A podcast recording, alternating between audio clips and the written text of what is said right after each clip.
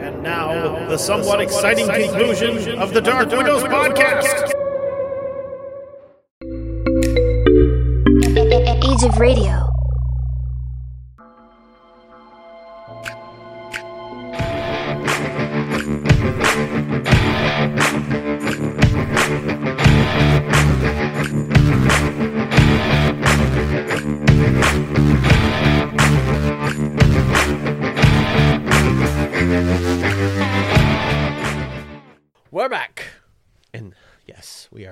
Yes, we are.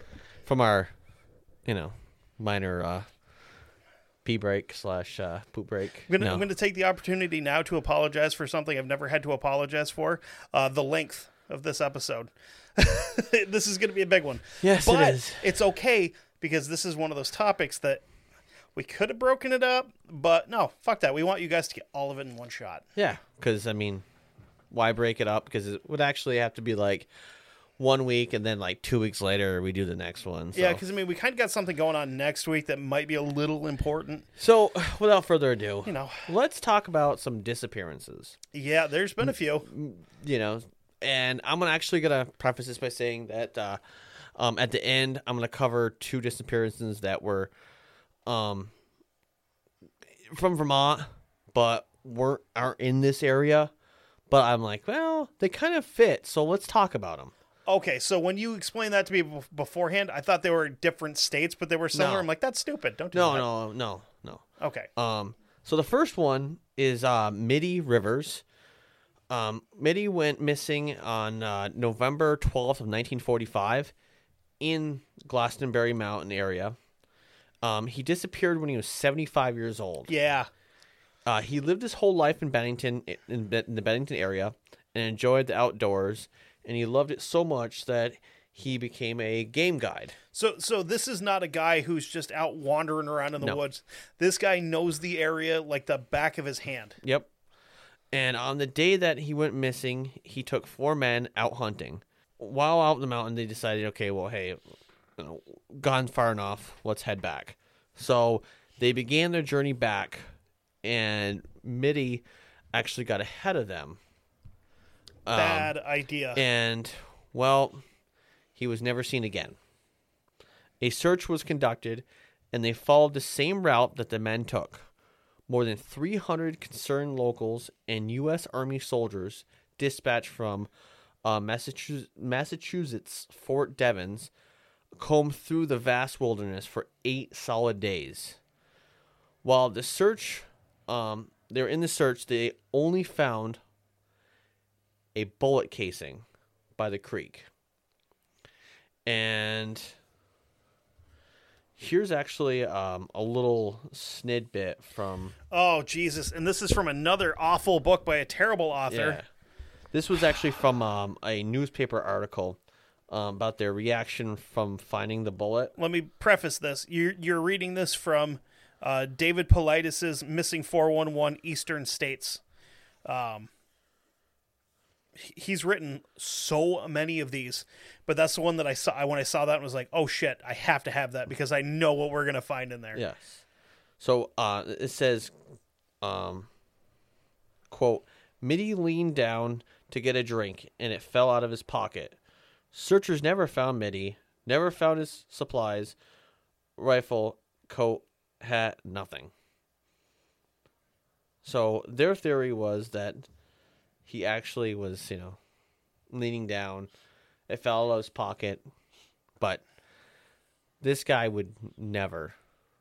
I mean, I don't think he would ever, ever have a bullet just kind of like just sitting there and, you know, Uh. I don't know. I mean, if you if you move if you got it in your pocket, which a lot of a lot of old timers like when they hunt, they just grab a you know five six bullets, just chuck them in a pocket. But if you bend over just right, if you're wearing, uh, I'm assuming wool pants. If th- what what time of year did this happen? Towards winter. it's winter. It's Yeah. November. It's hunting season. Yeah. So he probably would have had some like heavy like woolies on, and those pockets aren't real deep.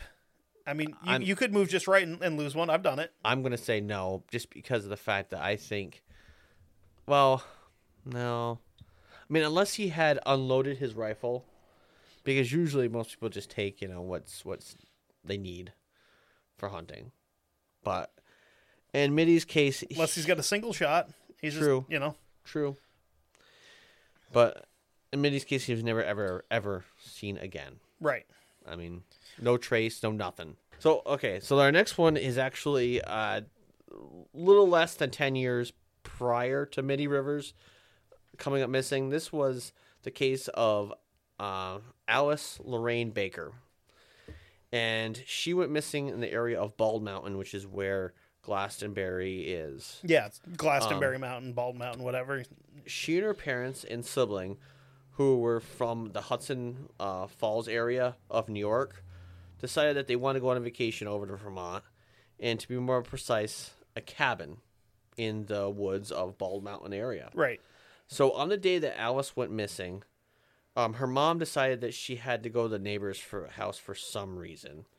So she took. I'm all out of dick. Can I steal a cup of it? So she decided I've to. seen how that movie starts and ends, actually. She decided to leave 20 month old Alice home alone. The fuck? oh my And god. She figured she wouldn't be too long, I guess. And when she wasn't, she was only gone for 10 minutes. Well, when she got back, she went to where she had actually left Alice, and Alice was not there. So she began to look around for her, calling her name. How the fuck do you leave She couldn't find her. a two year old child home by itself? I don't know. Stupid. It's amazing. So she then went back to the neighbors to ask them for help in searching for Alice. They couldn't find her, so they then called in the cops to actually help her look for Alice. And I have a little uh you know quote here from uh the Telegraph, which was um, and it was uh, this was dated August 18th, August 18th of 1937, two two days after um, Alice went missing. Okay. Um, and it said th- this is from a a local constable in the area named uh, Ralph Young, and the quote was, "Maybe Alice didn't wander away alone into the woods. Ooh. I'm afraid something else happened to her. Which he basically was hinting at that maybe she was abducted. yeah. Um, so then, three days after her disappearance on August 19th, 1937, the Meridian Daily ran a quote from um, a sheriff named Peck. And it said, quote, the child could not possibly have survived the cold and exposure for the past two nights. So he basically said that she would be dead. Yeah. A, a kid that age can't fend for itself out overnight in that kind of environment. 'Cause, Yeah. Again, this is probably, well, again, probably winter, right? in that Uh, neighborhood? No. Well, no, it's it's August. Okay. Well, still, shit. It gets, so- it doesn't get terribly cold at night in August, but it gets cold enough at night that I wouldn't want to leave a fucking small child out in it alone. true, true. Also, there's these neat little things called fucking coyotes that are monsters that will Yes. eat your kids if you leave them unattended with them. Exactly. Which is why we have open season on coyotes because they are the fucking devil and they should all be killed. So, just a day after this, so, the search was about to be postponed on August twentieth. So she went missing on my birthday, August 18th. Twentieth. Oh, I, Well, no, no, sixteenth. okay, good. Sixteenth. She okay, went missing. Good. So, I would have hated to have that on my conscience, No, even though it's not my fault. nope. um, so My dad was my fuck. My grandfather was was a child when this happened, so I wasn't even a twinkle in the twinkle of a twinkle of an eye. no, So not my fault. Didn't do it. yeah, Can't blame me. no, can't blame you. Kevin himself was just a, a wee lad when this happened, like Shut up. a boy of mere six. Uh, only six. so anyway, uh, so the search was supposed to be postponed, postponed, like I said, on the twentieth. But then something unexpectedly shocking happened. Some volunteers that were searching a hardly used logging road heard something moaning. The volunteers got through the undergrowth by the edge of the road and found, ta-da, little Miss Alice sitting on the ground, naked as the day she came into the world. She was sitting on one piece, uh, on the one piece sundress that she had actually been wearing the day that she went missing. She was examined by a, a doctor, and they simply said that uh, she would be up and running around in no time. How how far away from the house? Uh, I'm gonna say some distance, like In like four distance. days later. Yeah, She didn't do that by herself. no, She didn't get that far, and she didn't survive that long by herself. no. Which will also play into our Bigfoot theory, where I don't remember if I think it was in this book, the uh, missing four one one missing four one one Eastern States, where there was another little guy that was probably like four or five that got snagged up by what he said was a bear when he got lost in the woods, and it brought him berries and stuff like that, and kept him safe for five or six days, and then he just he went to sleep one night and woke up out next to a lake and somebody found him and he matched the description of a missing kid. Well, I guess supposed according to this book, there was actually another um little guy that went missing in uh Minnesota, I believe it was. Maybe that's where I'm thinking. or what, Minnesota, Wisconsin, somewhere like that. That was kind of like the same scenario where, you know, he went missing and then turned up. Hey, here I am. Yeah. You know, not too long after. Um. So Huh. So, th- God damn it, there's so many theories going through my head with all this stuff, but I'm going to let you keep going yeah. because there's still more.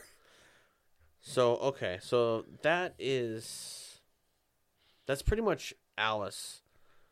Um, So that was 1937, nineteen yeah, nineteen thirty seven. and Middie was 19, no, 1945. 45. 45, okay. Yep, So that's uh, nine years later. yep. Eight years later. Sorry. Wait, no, I can't do math. I'm an asshole. Anyway, Twelve. 12 years later. There we go. So, well, no, not twelve. Sorry, it would have been almost twelve. It was uh, actually it was actually you're right. Um, not ten. It was actually uh, you're right. You're Okay. right, you're right. I can't do math. I, I can't either, and I don't remember what number I gave you. So anyway, uh, yeah, you're right. An eight. okay, perfect. So Good anyway, know. So the next one actually took place a year and Well, just give us the thirty date. and days we'll figure it out. ish after.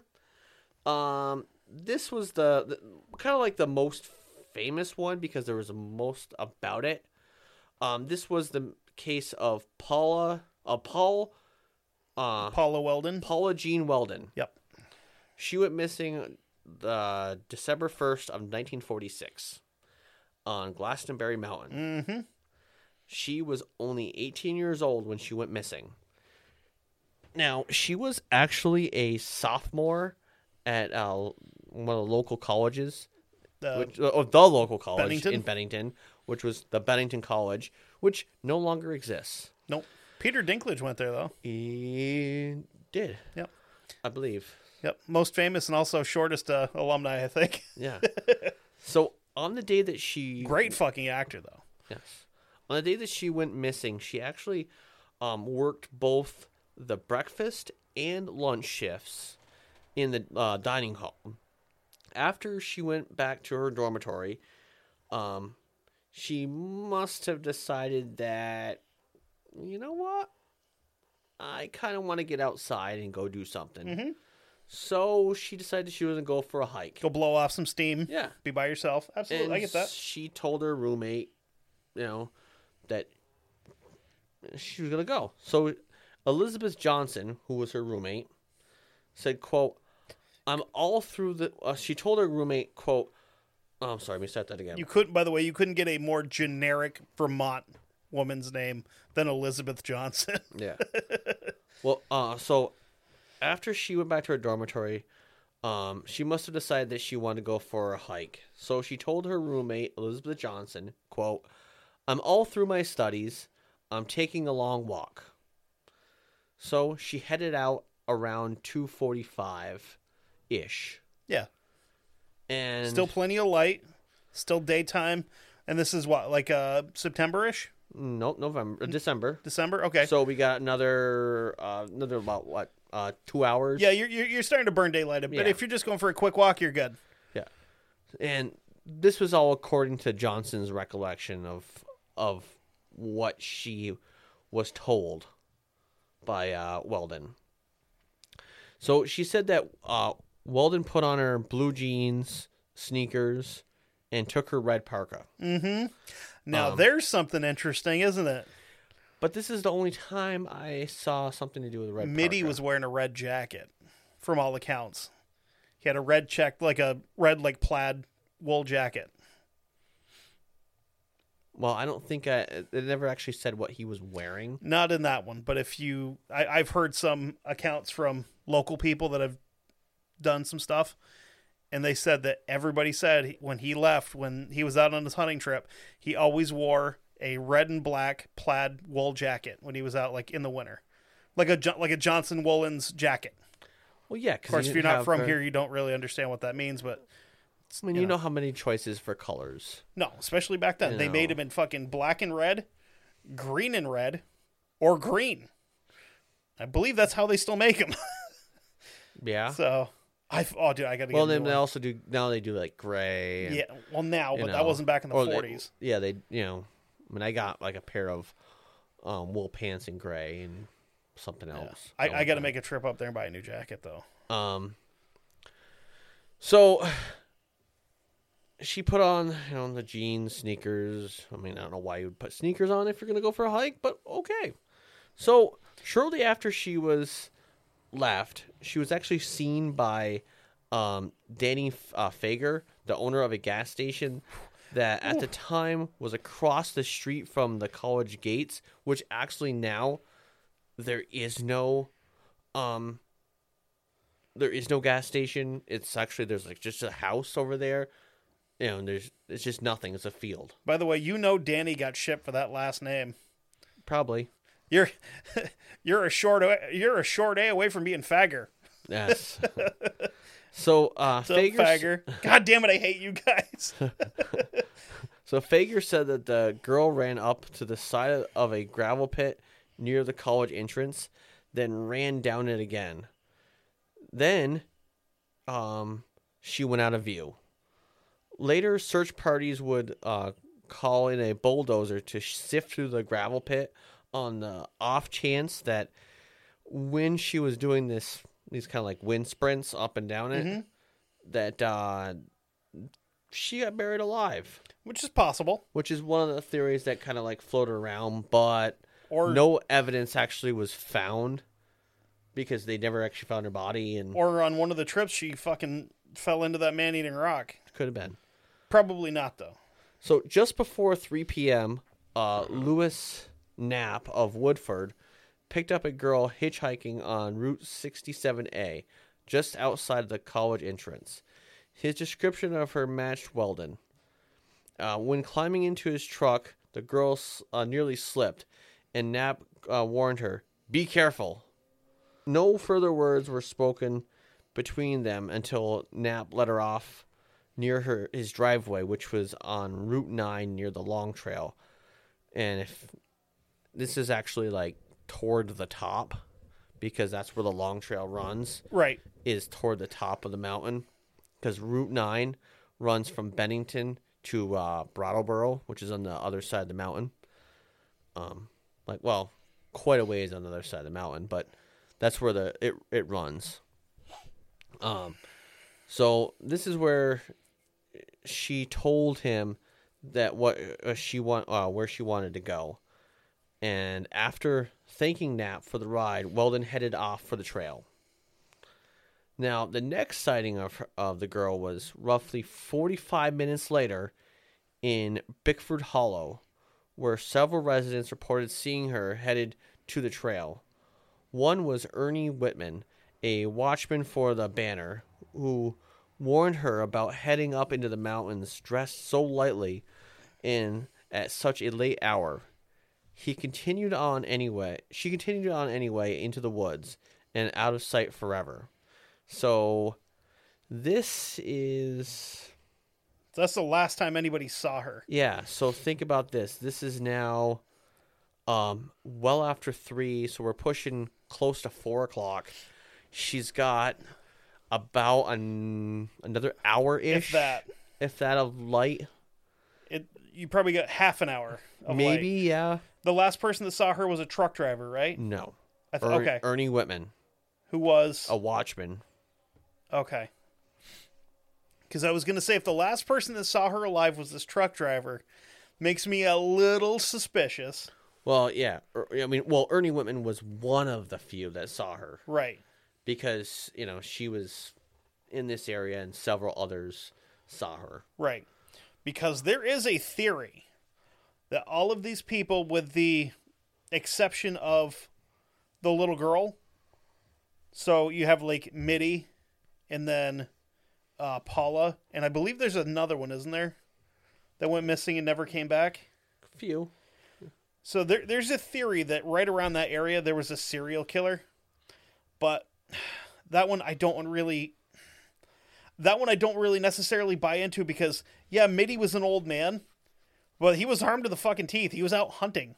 Yeah. Unless you caught him by surprise, y- you wouldn't have done. You wouldn't mm-hmm. have got the drop. You wouldn't have killed him, Yeah. and there would have been blood somewhere. Exactly. you know which uh, so that's that's one that i kind of as much as i'm like ooh that'd be kind of a cool theory to, to chase down i don't really i don't know i don't i don't see it happening Yeah. So when nightfall came and she didn't actually return back to the dorm, Johnson chose not to tell anyone right um, because, well, she probably figured that she stayed somewhere else and be returning late or would return in the morning. and i believe there was a boyfriend involved that that people that she didn't want people to Uh, know about or something Well, that's a supposed one of the thing. theories yeah Yeah. That she had Um, met some boy that her parents didn't like and yeah, her father disagreed with, Yeah. and she ran off with him, which there actually was never really any substantial evidence to prove that. no because th- you would have had sightings of her somewhere else Yeah, somebody would have said, you know, sh- they would have stopped at a gas station or something. Somebody else would have seen her. Mm-hmm. So to me, that that one doesn't really. so the next morning comes, and there is no Alice. I'm sorry, there is no Paula. There's no Alice either. No, no Alice either. and so Johnson, it's like, oh, well, gotta do something. So she went and notified the college president, Lewis Webster Jones. The whitest this. name ever. Um, he in turn then called Paula's father or mother and father to see if she'd actually gone home for the weekend. Um, because they actually lived in Connecticut. Yep. Um, and Welden's mother reportedly collapsed from shock and was uh, confined to her bed while her father, um, Archibald, Oh Jesus! headed straight for Bennington from their Stamford, Connecticut home. What a terrible name, Yeah. Archibald. yeah. Ugh. So, well, actually, that's probably it was probably William Archibald. Still, Jesus. Uh, he took off, and As you he- do. He wanted to get there to commence the search for his missing daughter. So, he arrived in Bennington and immediately organized a large group of volunteers from all corners of the community, including local residents and members of both the Bennington College and Williams College, which is um, not too far away either. It's actually like over the border. Yeah, just into Massachusetts. Yeah. yeah. Um, the total number of volunteers was an estimated 1,000 people. Uh, classes at Bennington were suspended so that all students could participate in the search.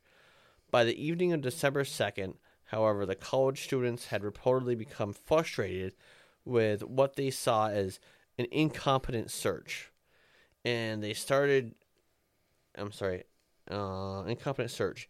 And they shared their criticism with Welden's father and President Jones.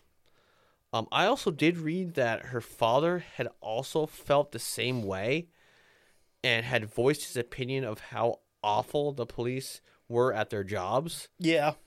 And he was you know, being an engineer and was well known in his home state, used his influence to call in the state police from New York and Connecticut because he felt the the search was just going so poor. Well, that's that's another, unfortunately, a common thing in Vermont with missing persons or unsolved murders is we don't see it that often, so we're not prepared to ha- our, uh, not we our, our police forces aren't prepared to handle it correctly. Well, at the That time, like we weren't prepared for any of that because we were just kind of local yokel type of thing. Well, we shit- had just sheriffs who covered an area. We Okay. didn't have a state police. Right, that's fine. Even more recently, like when we talked about fucking Israel Keys, same thing. Local police department completely unprepared on how to handle it, except one motherfucker who I like. I would love to meet that guy because if we ever had a super cop, it's him. The guy that was like, "Oh no, no, no, I got this, I got him," and had literally a fucking stack of paperwork trying to trying to find this guy, while the rest of the police force are worried about fucking doling out speeding tickets and shit. This one guy was like, "Nope, this is my job." But also, I mean, a lot of the time now we, we call in the state police. You know, Right. For a lot of people. So at the time, we didn't have that state police. No, that's it, this case actually led to the formation of the state police. Um, so Verm- Vermont did actually have a state investigator by the name of Almo uh, Franzoni. I'm sorry, Elmo Yes, Almo. Franzoni. Not Elmo. No, Almo. A L M O. yes. Okay, And- Franzoni. Yes. So he's an Irish guy. Uh huh. Okay, Totally Irish. Maybe Polish. I'm not sure. ravioli hands and all Irish. Um, and in, within days of Paula's disappearance, he was put on the case. He, along with representatives from the New York and Connecticut police departments, took over the search. Those who had been volunteering for to comb the Glastonbury wilderness for Paula switched their efforts to raising money for a reward. Uh, collectively, they raised five thousand dollars for anything that would lead to, you know, um, re- her body being found or something like that. The search continued, but to no avail, even though they did get some leads, uh, and one of, the, of which led them to Fall River, Massachusetts Oh, hey. by a waitress that claimed that she had uh, served dinner to an agitated young woman at a table who matched Paula's description. So we go from the Bennington Triangle to the Bridgewater Triangle. This lead struck her father as so promising that he disappeared for 36 hours in order to follow it, without telling anyone uh, of his whereabouts until he returned to Bennington. This led some to point to into Welden's direction as being the prime suspect in his daughter's disappearance. Uh huh. A theory made even more compelling by the fact surrounding the weeks before Paula's disappearance.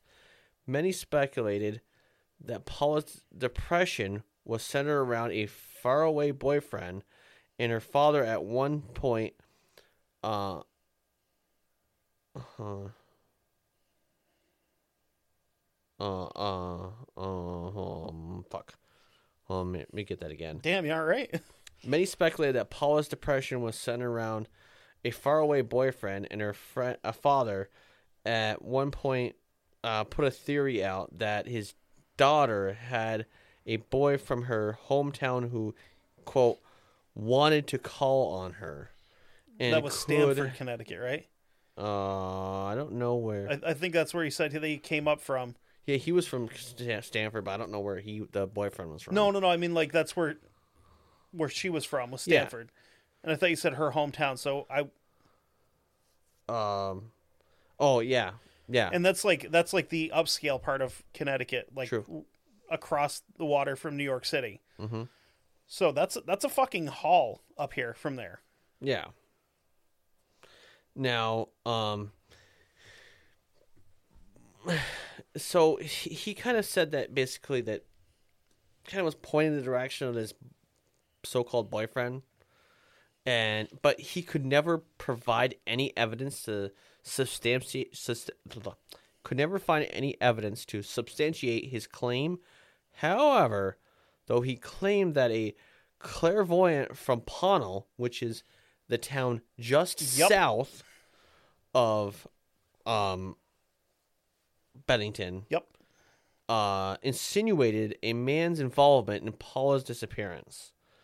Now, on December 16th, Paula's father packed up his daughter's belongings and returned to Connecticut, but not before lambasting Vermont for its lack of professional police force.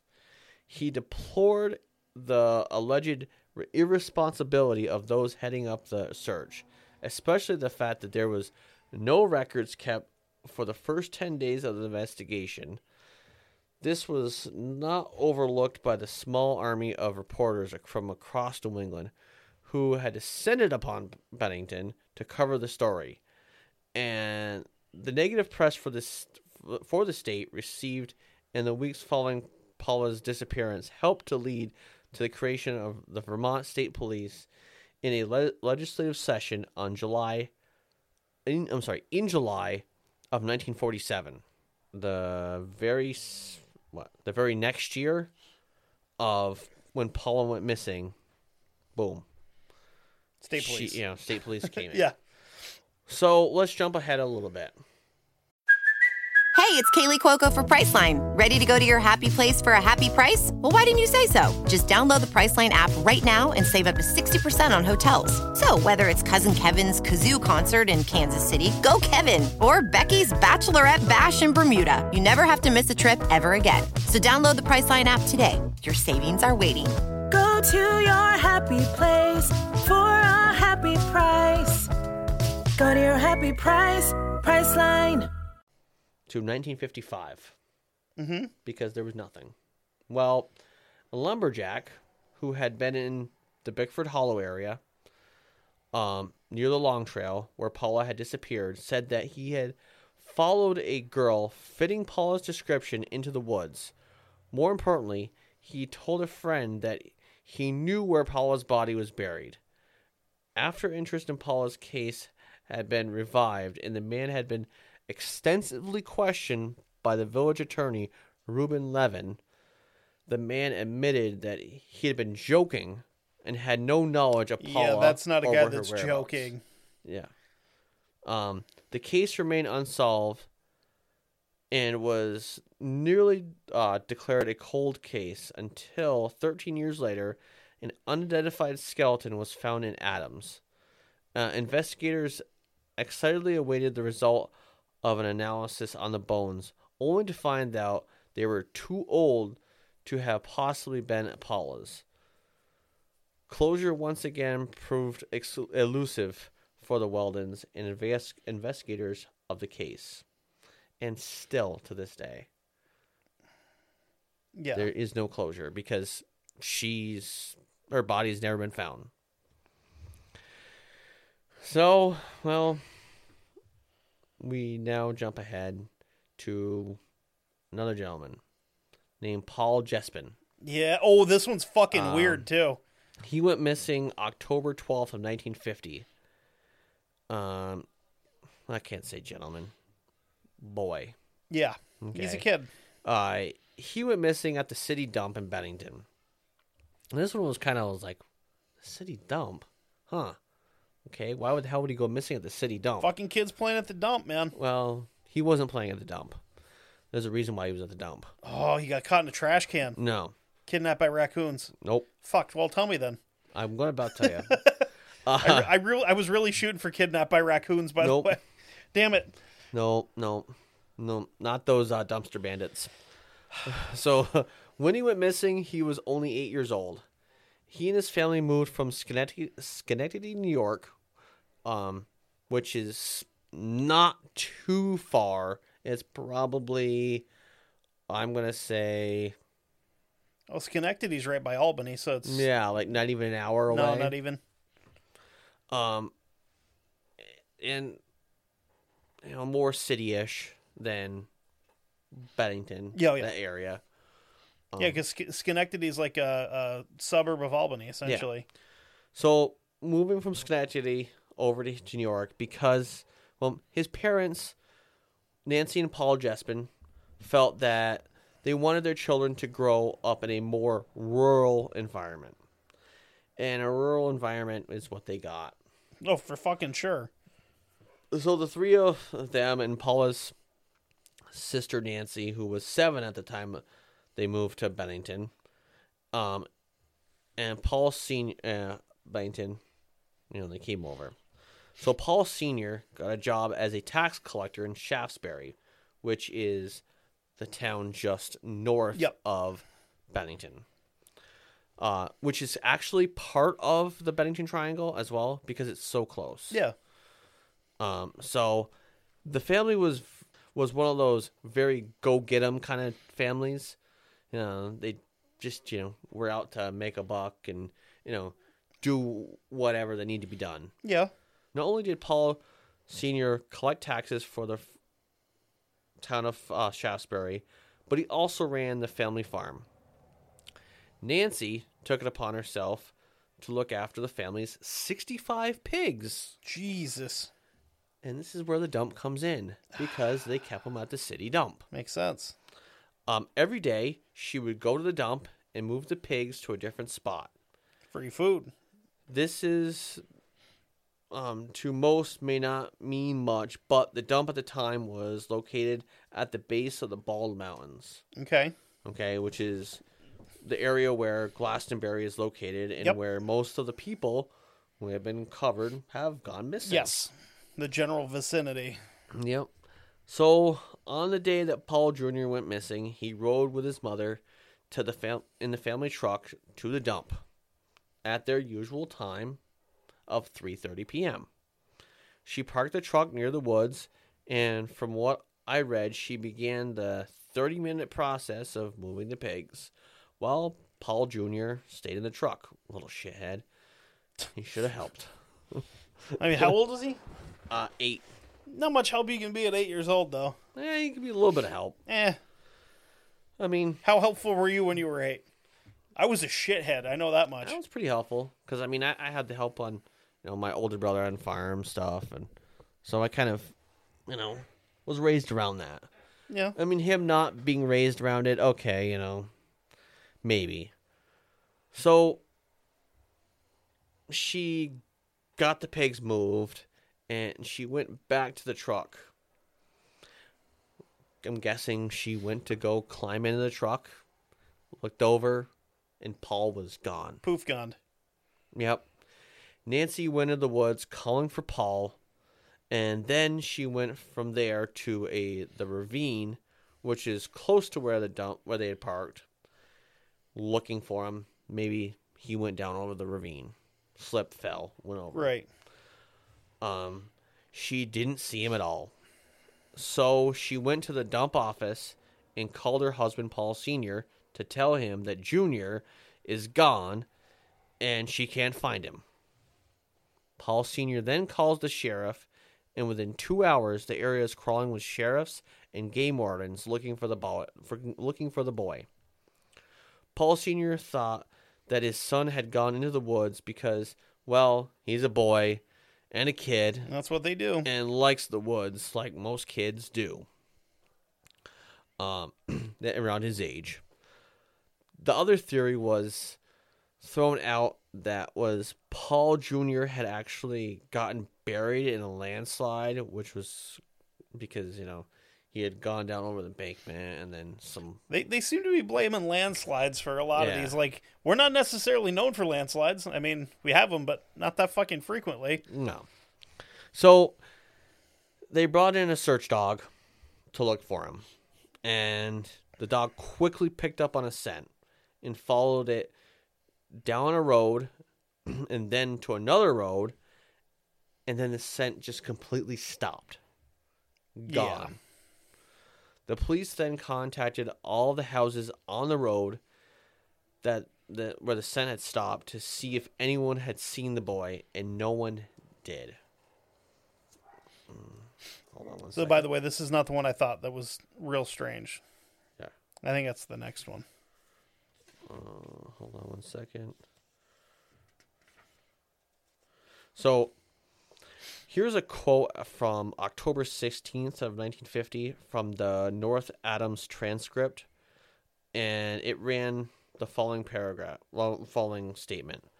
Sheriff Maloney said today that he has uh, discarded for the time being any theory that the boy might have met with foul play. So, basically saying that, you know, wasn't killed. No, he just He poof just gone. gone. Yeah. Um, as the search continued, a Coast Guard helicopter was brought in to search the mountains for Paul, and they didn't have any luck finding him either. Uh, professional and volunteer searchers looked for Junior for almost two weeks and didn't find anything. Jesus. Nothing at all. So this kind of goes down to another one of those just mm, gone. Just vanished. Yeah. I mean nothing. So I mean it's kind of crazy, but uh so now the last one for the area um takes place 16 days just 16 whopping days after Paul Jr. went missing. this is the case of Frida Langer. She went missing on October 28th of 1950 in Somerset, which is the other side of the Yeah. Uh, Bennington east, Triangle. east of there. Yep. Yep. Um you know like I said, well Kevin said east of there, which is over the hill. Yep. From Bennington. Uh when she disappeared, she was 53 years old. And on so the day before she went missing on this, on uh, October 27th, 1950, Frida and her husband Max were going to their cabin in Somerset to go hunting and they decided to bring their cousin uh, I don't know which one if if it was Frida's or if it was Max's um but one of their cousins Yeah. um his name was Herbert uh, Elsner. They decided to bring him along. So they arrived at the cabin uh, that they had owned for 14 years, and in that time, that would means that they pretty much knew the whole goddamn area. Yeah. Very I mean, familiar. you know, there's no way that they didn't know every bit of it. no. Not, unless not they chance. didn't, unless they didn't go out in the woods. But they're hunters, Right. So they would. so, the day that she goes missing, October 28th, Max wakes up and he's got a sore knee and decided that he just wanted to stay at camp and rest his knee. But he's basically said to, you know, Frida and Max, I'm sorry, Frida and Herbert, go. Go hunting. Yeah. You know, you just keep, just do what you're going to do. I'll stay here. So they still went out and a little while into their hunt, Frida slips and falls into a brook and gets soaking wet. Right. So she feels that, you know, it's October, it's cold up there. Best go back to the cabin and get changed and then go back out. Yeah. You, Smart you don't want to be out there in, in wet clothing and Yeah. Freeze your balls catch off. hypothermia, and, Right. You know. So they both went back to the cabin, or proceeded back to the cabin, I should say. And at some point, when they were not far from the cabin, they decided to kind of split apart from each other, and to see if, um, they could possibly see anything. As what Yeah. I'm guessing. You know, because you know they might want to be able to shoot a buck. You know, Fucking anything. know. anything made a deer at that point. So at this time it was 3:50 in the afternoon and at 4:45 Herbert arrives back at the cabin. Yeah. and Frida was not back at the time. So I'm guessing they Now, after she left at, from getting changed, did they meet back up? no no no no they never got she no they were oh, headed she never back. made it back. They were headed back. Okay. They split. Frida and Herbert split off. You know, go their separate ways for a little bit because they're so close to the cabin. Yeah, yeah, yeah. You know, they're not very far. I think uh, Max, or, or not Max, but uh, Herbert says that they were like 150 yards. Oh shit, Yeah. that ain't nothing. No. So they wait around, you know, around for a while because probably they figure, well, maybe she's taking her time. Maybe she shot, shot something, and you know. Well, you would have heard that at 150 yards. Yeah, Uh, but you know, you know, you never know because I mean, people shooting all the time. You know, you could a shot, Fair. you know. So she doesn't arrive back, and they go off looking for her. Um, and now they were initially concerned because she, you know, because she knew the area, Right.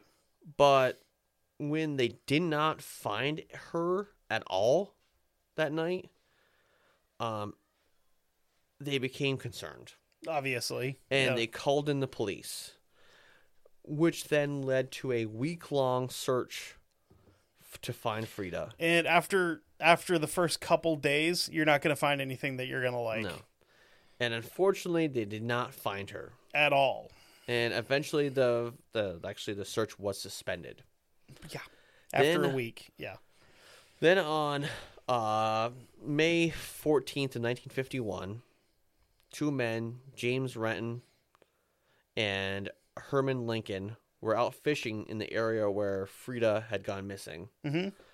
The men saw something in the weeds at the end of a swampy area. Uh, They went over to see what uh, what it was that what they're kind of looking at yeah. because they didn't really know. Uh, and what they were actually looking at was the body of Frida Langer. Yeah. When the coroner did an autopsy, uh, he came to the conclusion that she had died of accidental accidental drowning. Now, it's worth noting that where her body was found had actually been searched, Multiple times. multiple times, Yep. gone through by the game wardens and sheriffs. You want to know why they didn't find her? Because she wasn't there yet. Probably. Yeah. She wasn't there yet. That's why they didn't find her when they searched it multiple times.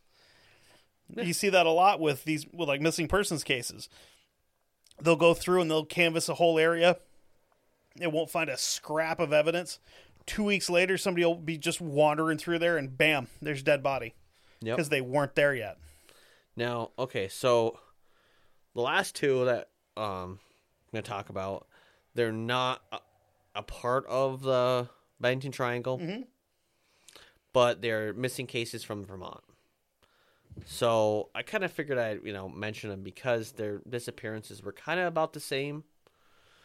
Um, so this first one took place 40 miles south. Forty miles south of where? Bennington. Um, I'm sorry, north. It actually I was took gonna say, it was, north. I'm it was sorry. like forty miles south of Bennington. I'll put you in Massachusetts, no, right? No, no. Um, actually took place 40 miles north of Bennington. Okay. Now, it was uh, named by the um, man by the name of Alfred Bishop. He went missing on uh, November 3rd of 1926 in Reading, Vermont. Ah, yeah. Uh, he went out hunting uh, on this day with a friend of his, Morris Gallagher. They were both from the same town, which was actually just about 10 minutes north of here. Yep. Uh, called Felchville. yeah. Um, or I'm sorry, it's it's south of Reading. Sorry, Felchville is south of Yeah. Reading. Either way, yeah. Okay. We've both been through there. Oh, for fucking sure. Hundreds of times. Now, now, not only were the friends they the, they were friends, but they were also hunt, hunting partners. And if folks know much about hunting, you mostly split up mm-hmm. and you hunt alone, Yeah. but you have a plan to meet back up at a location at the end of the day, and these two guys were no, you know, different than that. They had a plan. Except for the fact that Gallagher was hunting watermelons with a giant hammer. No rifle or nothing. I don't know. Maybe. but they had a plan, and the plan was to meet back at their vehicles at the Yeah. end of the day. Um, the end of the day came. Morris went back to the vehicles. mm, Didn't see Alfred. He waited for a while for him because he may have been slowed down because he was dragging a deer. Yeah, Or he had taken his time. Happens. who knows you know? Well what is known though is that alfred never came back to his vehicle. So morris went out looking for alfred and he never found him. Alfred actually would be found 24 hours later Mm, by a search party on november 4th 1926 the lewiston daily wrote an article about the finding of alfred's body and this is what they had to say. And this was actually the description of the scene. Bishop's body was found beside an abandoned road in the woods near the summer camp of Attorney General John G. Sargent. Uh, there was evidence of a terrific struggle in the snow, which was beaten down from a distance of sixty paces about the body. Strewn about in different directions were Bishop's rifle, coat, and gloves. Mm-hmm. This is the one I was thinking of then. Yeah. Okay. Um now the Bridport Telegraph on uh, November 6th get uh, the autopsy result as such. An autopsy was performed today on the body of Alfred Bishop of Felchville and failed to dispel the mystery of the young man's death uh, during a hunting trip Wednesday. No external marks of violence were disclosed on the top- autopsy. So, so no external marks were found. Yeah. And then, so later on in the article, they they go on to say the snow had been trampled over a considerable area, and there was uh, was ver- every evidence of a terrific struggle. So there's no external marks, and the area looks like somebody struggled there. Mm-hmm. Okay. So what do they ever come up with a cause of death? no. Huh. Almost makes you wonder if they did, but they were told you keep your fucking mouth shut about it Yeah. Maybe. because, again, an armed hunter just randomly dead, but but a struggle ensued somewhere. But why would you know, like his rifle be strewn one way, his coat be a different way, and gloves be a totally different way?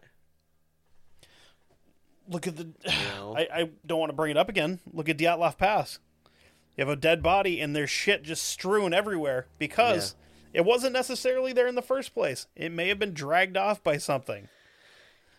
True. So And I, I, I do tend to chalk a lot of this up to potentially Sasquatch activity yeah, with the missing people. um, but there, there actually was a. I mean, there was no. I, I, I'm sorry. I, uh, well, I did say that they, when the autopsy, they actually didn't find any wounds on his body. Okay. So like straight up no dead. gunshot wounds, no Yeah. nothing, but there was blood. So I mean, you know, maybe you know, struggle, bones crack, something like that. Something happened, you know, where he was fucking just straight up beat the shit out of, Yeah. You know. I, that's an, I, again that fits right in with Dyatlov. now, where you know a lot of them don't show any external injuries, but like inside their innards are just all screwed up. so Like they show like pressure, like squeeze injuries and shit like that. so now this case is similar to another case. Okay, Okay. This is the last one. Um and this is the disappearance of Carl Herrick. So he and his cousin Henry went out hunting and they became separated and Henry never saw Carl again. he would notify the police immediately when the searchers went out to search.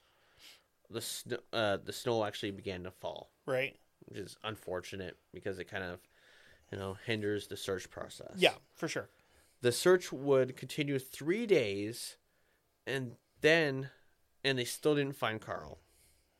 Fuck. Well, this isn't true because on the third day, he was found by Henry, Okay. his cousin. Carl's body was face. Uh, Carl's face was black, and his arms and hands were s- had scratches on them.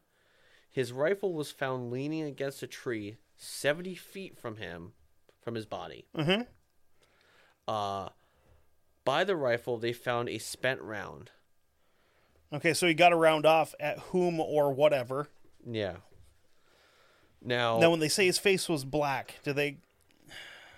I'm gonna say like exposure. Okay, because again, that could also be another like heavy duty internal injury kind of thing where blood is pooled there as well. Yeah. Because if you've ever seen like a, a body that's sat for a while, wherever the blood pools, it tends to be almost black. It's so dark. Yeah, I mean, they they allege that there was a bear attack. Of course, it was a bear. Um, well, or I'm sorry, not a bear attack. I'm sorry. That Because where was this one? uh, um, I'm sorry, I didn't say that. Uh, This was actually uh in Townsend, which is not very far away. It's uh, yeah, it's right in that same area still, It's close. It's within like right near Reading. Uh, yeah. yeah, within like I don't know, half hour maybe Yeah. ish away. Okay. Um. So there was, uh, but a bear. Okay, what they claimed was the reason why the rifle was where it was, the spent casing, was they said that he had actually shot a bear. Okay. The he went to go, you know, not dispatch the bear because he felt that the bear was dead. He went to clean the bear, you know, dress him and everything. Meaning gut him. Right. Um and the bear wasn't dead. Hence the scratch marks and such. Okay, so let me explain to you why that excuse is bullshit. Mm-hmm. Because no experienced hunter would go to clean an animal and leave their rifle not knowing if it's dead or not. Even if it's a deer, because guess what? A deer can fuck you up. Exactly. That that that is such bullshit. and Carl and uh, not Carl, but uh, um Henry actually claimed that he's like, no way, he Yeah. would not have done that. No no fucking way. he would not have left his rifle and you know gone to you know do that unless he knew probably for sure that he had killed the bear. He still wouldn't have left his rifle. You bring it with you. Yeah, because you start cleaning an animal like that doesn't matter what time of day it is that smell hits the air and it draws coyotes and coyotes will attack you if you are between them and food yep. so you there, that that is Now- complete bullshit Um, so on uh, November 27th of 1943, an article in Dunkirk Evening Observer um, had the following in it, which was a quote from um, uh, the coroner, Yep. acting coroner Carlos Otis, said that the bear had uh, cuffed, aka scratched, Herrick about the head but killed him by squeezing. no And he said the victim's lung was punctured. no bears don't squeeze people No, they maul them. especially considering we don't have Mm-hmm. a sizable bear or sizable bear population in the state. Um, well, as a matter of fact, the uh, the biggest black bear. Yeah, and they said there was no mention of like uh of bite marks because that's what a bear would do. He Yep. would bite or she would bite. And So the largest black bear on record being reported in the state of Vermont is 525 pounds. And that's a male. We only have black bears here.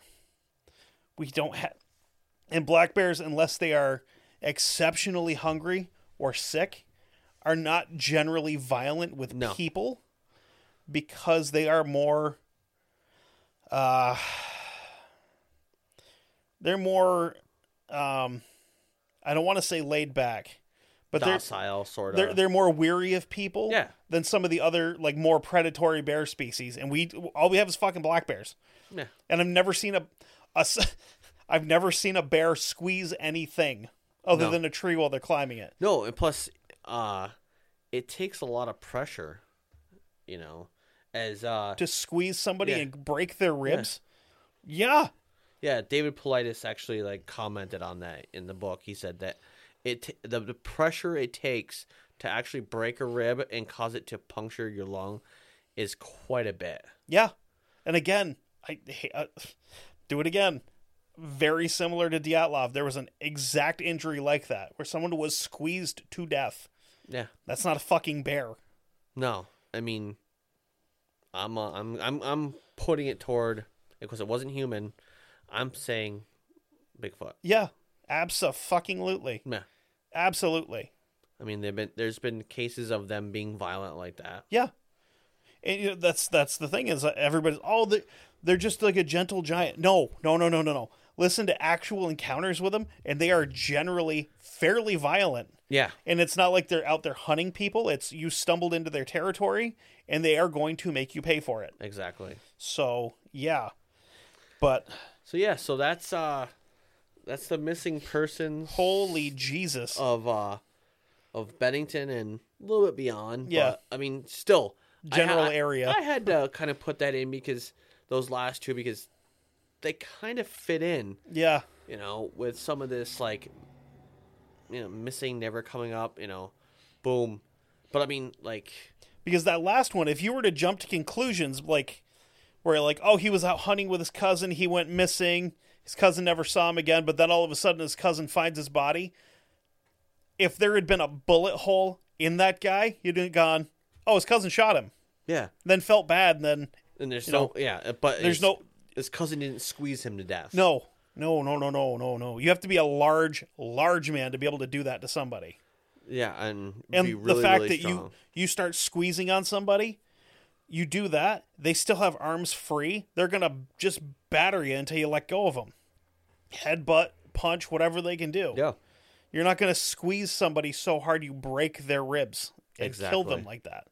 That's like inhuman strength. Exactly. so yeah holy shit. Yeah, so that's uh I guess that's the Bennington Triangle. yeah. And uh kind of the strangeness of the area. high people, strangeness. I mean, people just coming up fucking missing like yeah left and right. And it's and here's the thing. Here's the thing that I di- I didn't I wanted to bring up before, but I was just so interested in the stories. These are just the reported people that have gone missing. Mm-hmm. Who knows how many other people have just vanished well, like and the, nobody said a word. well, like the dead body that they found that what they thought was Paula's, Yeah, and it was actually someone else's yeah, body. So who was that person? yeah. How how many people have have have you know hopped off the long trail in that area and just v- gone, Yeah, never seen again? or who you know, have like lone on the long- hikers that they don't have a car to leave as evidence. They just you know, like these people that that do it. Um, the fuck? How do what do they call it? Like Through- through min- minimalistic. Yeah, Yeah. where they bring just like a small bag with them and just go that way. Mm-hmm. That's not a lot of shit to to go missing. It's a person and a backpack. Yeah, You know, it's not much. No, Trying to go as fast as I can. really makes you think. But uh, Hmm. I I thoroughly enjoyed doing this. This was fun. Yeah, it was. It Um, definitely was. This is one of our longer ones, but hey, Yeah, I apologize once again. You know that's so long. I mean, it's two hours is quite a long time, And but sometimes it's not about the length. Sometimes it's about the girth. But whatever. we, had length and girth on this It's one. true. So yeah. Uh, with that said, if you're into Bef- before we get to that, motherfucker, next week we are going to have a real fun one. We have a. I'm gonna. Th- I'm just gonna say it. The best person that's ever hosted the Dark Windows podcast is going to rejoin us for uh, for an episode of. you mean uh, Seth? no, no, Justin. Oh, Justin Rimmel from Mysterious Circumstances is going to join us for a topic that all three of us have a, uh, you know, a, a mutual interest in. We are going to talk about uh, an athlete, more specifically a boxer, who is in probably he's he's featured in probably the most famous portrait of a boxing match ever taken. We're gonna leave it at that. Um, but we're not just talking about him for that. We're talking about him because there is crime galore through this thing. It's there is like petty crimes as a kid and a teenager. There is mafia related crimes. There is all kinds of crazy shit. And then a mysterious death at the end of it. It's fucking wild. You guys are going to love it. I really really think you guys are going to enjoy it. Yeah. Honestly, I'm like and I'm like, "Oh shit. I got to watch a bunch of boxing on YouTube. Damn. Twist my arm. I might as well just Oh, there we oh, go. Oh no. What I should I do? It's crazy. Um, yeah, So anyway, go over to uh, studio.com. Check them out.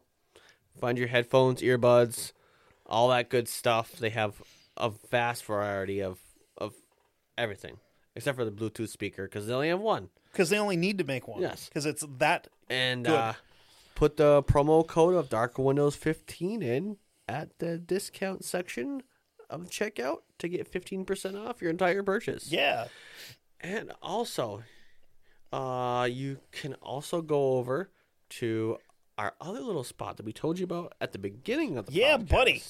Well, first of all, you can you can find us on all the different social media platforms: the Facebook, uh, Instagram, Twitter.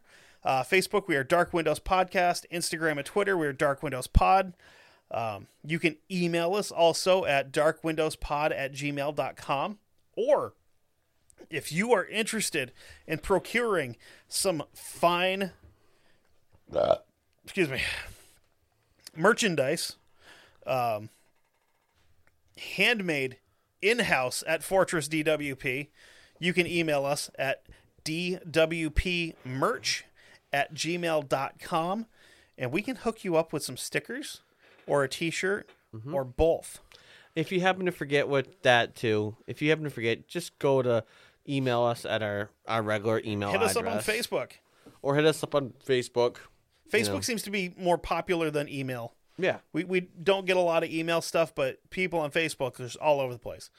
Um, And and right now, I mean, if you say, you know, hey, I'd like to have this, we'll have to, we'll get back to you on price. yeah, we're still Uh-huh. kind of working that out, trying to figure out uh, material cost and time cost and stuff like that. But we're gonna we're gonna try to keep it reasonable Mm-hmm. because we're not gonna charge you thirty dollars for a subpar T-shirt. Like anything you're getting, like I said, is made in house by my wife for the most part, um, and it's it's good quality stuff. It's not.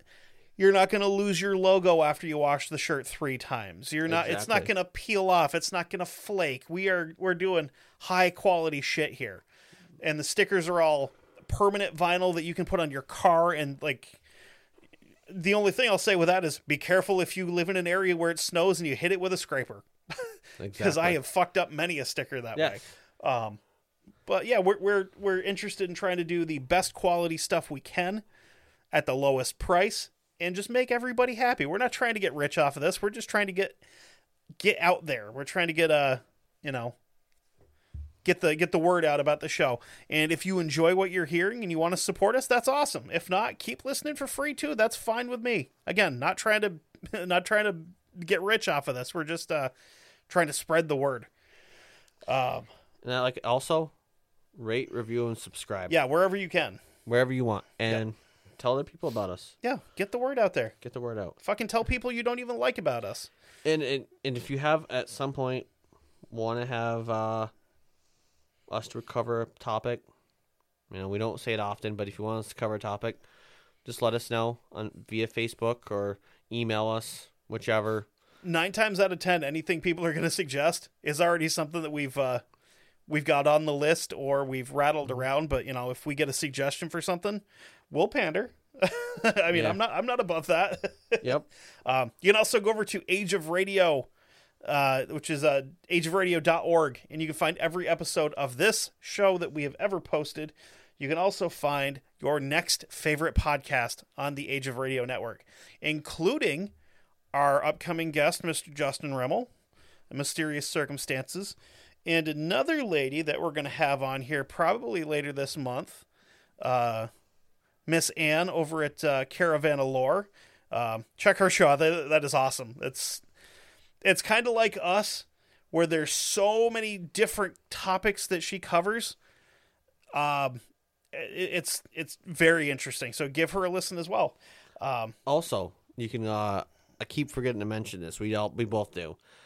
There are places uh, um like when you're searching through Age of Radio's web uh, website, there is sections where you can go and purchase different items. yeah, a lot of podcasting equipment. Uh, yep, you know. podcasting equipment. Um, you can also get uh, working out working out equipment. Yeah, um, all that. You can just scroll down through it. There's actually one section. It's the uh, can't think of what Bazaar. it's called. Bazaar.